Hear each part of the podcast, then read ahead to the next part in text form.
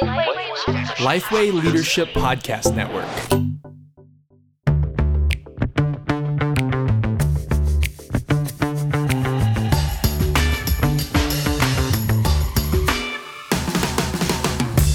G'day, I'm Scott Sanders, and welcome to The One Thing, a podcast designed to give you one solid practical tip for gospel centered ministry every week. We continue to deliver on that promise, and one of our uh, long-time listeners uh, and has been on the podcast a number of times, Scott Curtis, joins us today. Thanks for having me. Now, Scott is the ministry pastor at Hunter Bible Church in Newcastle.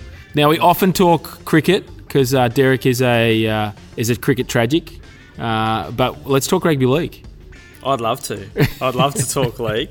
We are we have a staff team that's split between AFL and a little bit of league, mostly rugby union probably, and then some non-interest. Actually, one of the um, one of our pastors who has been ragging on league, saying that there's just as many fans in the stands pre-COVID as there is post-COVID. Well, I think I know which staff member that is. Um, we actually, one of the uh, guys from church uh, bought uh, you know how they can you can get their photos put in and spectator in the crowd. Yeah, yeah. So he's in the crowd for the Gold Coast Titans. Nice. Yeah. Okay, that's Sam, is Sam Hilton in the crowd? No, it's Pete not- Witt. Oh, It's Pete Witt. Okay, Pete Witt's in the crowd. But they're both yeah they're both They're both massive. Swans fans, aren't That's they? That's right. Yeah. Now, the one thing is brought to you with thanks to Geneva Push, the Australian Church Planting Network. We're also part of the Lifeway Leadership Podcast Network. So if you're listening from the US, just Google Rugby League, Google Australian Rules Football.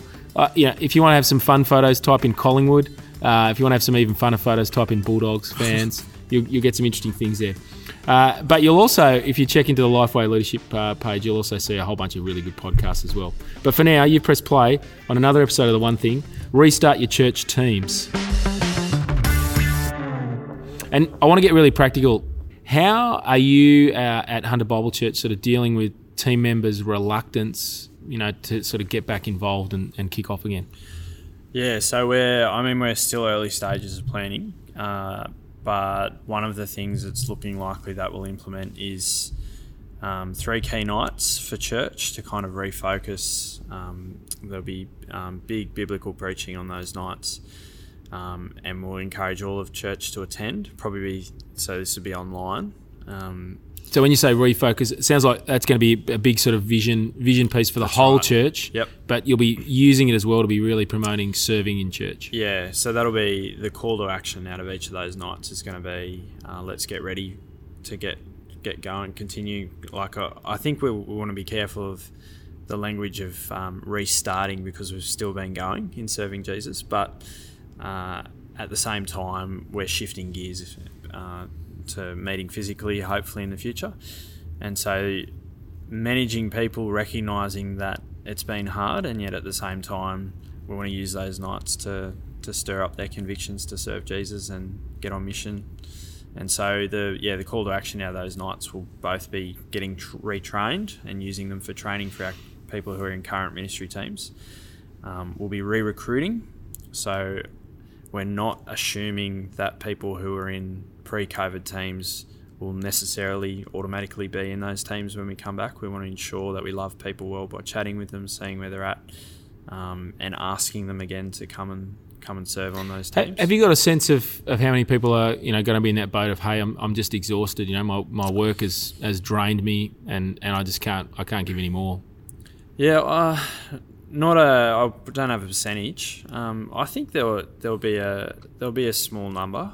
Um, there'll certainly be a, decent amount of people who will start back anxiously and with a limited capacity. Yep. Um, and so that uh, we want to recognise that, and it means that we might not have you know start back with a full bang as we'd love to, um, and that's okay though. We we want to work out where our flock is, and um, that's part of leading is trying to pass them through that. And And and, and it looks like in some senses, I mean, I've seen a number of churches already kicked off this weekend, and they've Mm. they've kicked off without a uh, a music ministry. They've kicked off without a Mm. kids ministry as well, Yep. um, which, which, which are pretty they're pretty significant ministries on a you know on a, on Yeah. a Sunday gathering. So in some senses, even even when we do go back, there's still going to be a significant chunk of ministry teams that, that are not starting. What are some tips for communicating? You know, com- communicating that well to people because pe- people love, ser- you know, serving, and uh, Yeah. and and they're missing that aspect of ministry life in church, as well as just meeting and being there. They're also missing the opportunity to teach kids or you know to play music and serve in that way. How how, how do you communicate these sort of changes well? Yeah, I think we're wanting to bring church into our thinking more and more, and so um, as we we've we've kind of done this throughout, but as we continue heading out of COVID, we want to um, have key kind of videos, particularly with Greg, our senior pastor, just kind of explaining why we're doing things that way. Um, and generally, uh, what we've found is that when you explain why we're doing things um, and give those those clear ideas and the thinking behind the decisions we're making, people have been generally really appreciative of that. Um, and there hasn't been heaps of pushback. Is what we've found at HBC. There have been a number of special teams that have started during COVID. Yep. Um, what you know, how how are you how are you dealing with those those teams? Well, the one I'm thinking about is the live stream team. You know, Yep. they're, they're going to be exhausted. I would have thought by now. Yeah, the the tech guys. Well, a lot of them were um, serving in uh, kind of our Sunday sound AV, those kind of roles anyway. And so there, there's a few key leaders in those teams that I think are going to need, need break. a bit of a breather. Yeah, and so I mean we've talked a bit about pastors needing to get rest as we move back in, but we need to think about people in our church who are going to need rest as well. Uh, and that could be a key thing um, to encourage our churches to think about our theology of rest and actually a training. This is a great moment to train our our people and how to rest well for the sake of God's kingdom. What about those special teams that have started? Like you've created special purpose care structures Mm. Yep. that have, have started, you know, peculiarly for this time, but you potentially a lot of churches might push those again back down into small groups, Mm. um, or, or they and there also potentially won't be the, the greater need that you needed. Mm.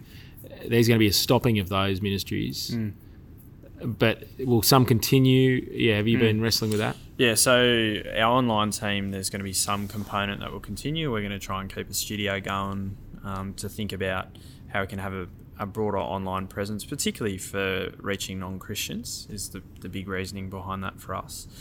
Um, so having a, a small team that enables us to do that will be a key thing that we're, we'll likely be moving forward on.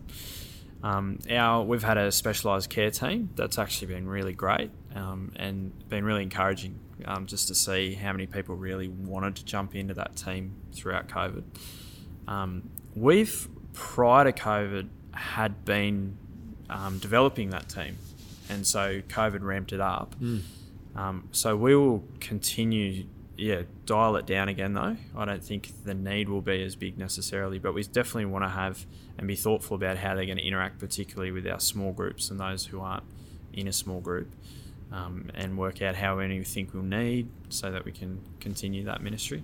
Yep. Now there are a number of teams that were paused, uh, Mm. be, you know, because of COVID. Now, in, in some senses, it was a pandemic, so there's there's a real, you know, there's a real reason for the stop. You know, so you don't have to explain the why. Yeah, yeah. Uh, but what considerations are you, um, you know, thinking through as a church before you restart some of those teams? Um, it's tr- one of the, the hard the hard things at the moment is just the ambiguity of when they'll restart. So we've we've um, trying to li- been listen and work out the way things have been moving forward from the government, and so our sense is things could actually restart sooner than we th- first thought. Uh, and so we've um, arbitrarily kind of gone. How about we be make sure we're definitely ready by the end of August, so that we can have a proactive approach to restarting those teams. So we want to start having those conversations now, the re-recruitment conversations. Uh, we're going to have these three big kind of um, vision nights to help generate, encourage people, get them eager to serve. Um, and then we can know that we have those teams set in place, get our systems set in place, kind of like a flywheel. The flywheel stopped. It's a big flywheel for us at HBC, and so um, it's going to create a bit of energy to get it going. And there's two kind of broad approaches we could have had. We could have had a wait and see approach, and then go really hard for two to four weeks when we get the green light that we can meet.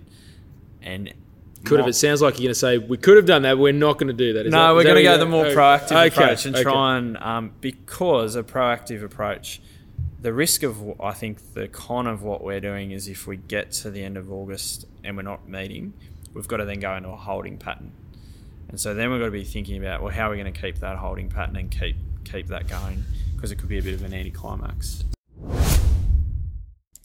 This is a double episode, so if you've been enjoying this episode, tune in to our next one to hear Scott Curtis discuss the theory and theology behind teams.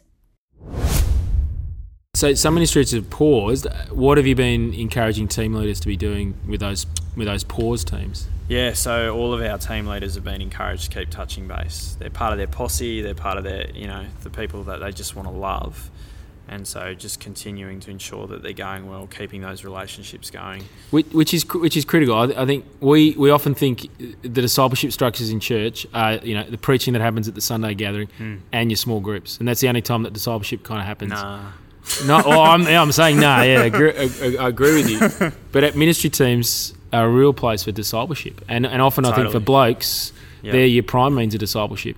yeah, and we want our team leaders to treat them uh, as a place where their team members are loved, cared for. We want the, the Word of God opened. Uh, so that people are being trained, being discipled as they serve. So uh, how do how do we keep doing you know leadership development in this in this time?